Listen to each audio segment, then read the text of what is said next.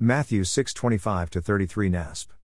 For this reason I say to you, do not be worried about your life, as to what you will eat or what you will drink, nor for your body, as to what you will put on. Is life not more than food, and the body more than clothing?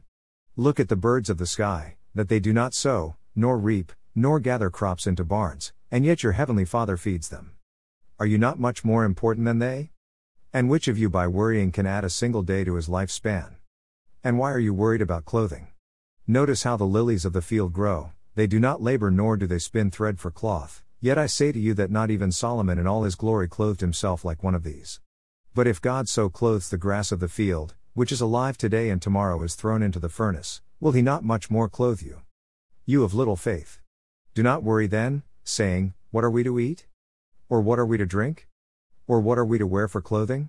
For the Gentiles eagerly seek all these things, for your heavenly Father knows that you need all these things. But seek first his kingdom and his righteousness, and all these things will be provided to you. We can read God's holy word over and over again, and still miss the message that Jesus is giving us in this quote here, from the Gospel of Matthew, would have to be one of the prime messages that we often fail to grasp. In this scripture, Jesus addresses things that we often worry about, and he lets us know that our worry stems from little faith on our part. Having little faith is another way of saying that we harbor doubt about the sufficiency of God. We might say to God, But Lord, you don't understand. My bank account is empty, I have no food, the rent is due. And Jesus might reply, No, it is not I that do not understand, it is you that do not understand. Can these things happen? Absolutely, I've been there. Even when God's kingdom was not my priority and his righteousness was not my resting place, God still, via his unwarranted grace, brought me through those times of uncertainty and diminished resources. But notice the reasoning that Jesus gives for why this can happen and the solution he provides at the bottom of this scripture. But seek first his kingdom and his righteousness, and all these things will be provided to you. Whose kingdom are we to be focused on first? Whose righteousness are we to focus on and rest in? What happens when we focus on God's kingdom and his righteousness? Dash all these things will be provided to you. Are we focused on God's kingdom, which is not of this world, or are we focused on our own earthly kingdoms? Are we focused on God's righteousness, which He has provided for us, or are we focused on our own righteousness and maintaining the rights that we have? Is it God that fails to see the big picture or is it us? And in case we still don't grasp the thrust of this wisdom of God's ways from Jesus, he also tells us that this misguided focus that we may have is exactly like the non believing Gentiles are preoccupied with, in their own kingdoms that they endeavor to control. The other day on Facebook, I saw that some well meaning Christian had posted a notice inferring that a number of food production plants had recently been destroyed or damaged, with the inference that this was part of a sinister plot to take away our food supply and continue to erode our freedoms and bring us closer to a point where we were controlled by those sinister forces. Fact checking had been imposed on this particular Facebook post, indicating that the inference had been investigated and there was no proven collusion involved.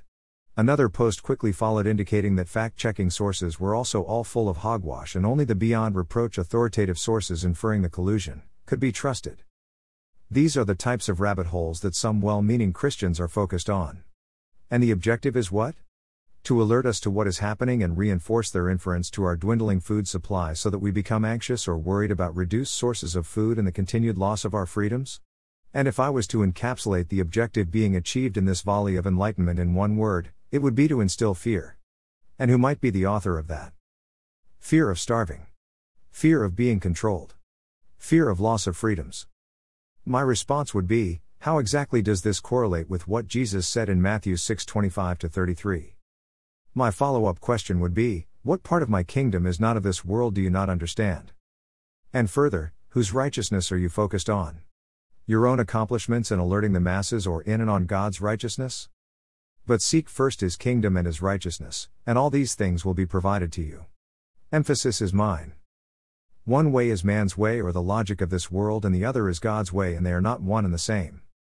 The Apostle Paul writes in Romans 14 7 8 NASB, For not one of us lives for himself, and not one dies for himself, for if we live, we live for the Lord, or if we die, we die for the Lord, therefore, whether we live or die, we are the Lord's. This reality transcends the material world. It transcends the kingdoms of this world that we see and experience. It is the reality that Jesus talks about in Matthew 6:25 to 33. We say that we believe that God is in control, yet what do we do? We rely on our means and not his. In John 16:33 NASB Jesus says the following: These things I have spoken to you so that in me you may have peace. In the world you have tribulation, but take courage, I have overcome the world. That's peace, not fear. Jesus wasn't kidding. And it's not God that doesn't get it, it's us. And the cause of our lack of comprehension is exactly as Jesus indicated it is you have little faith. That would be you and that would be me. For your consideration. Worthy is the Lamb. Blessings.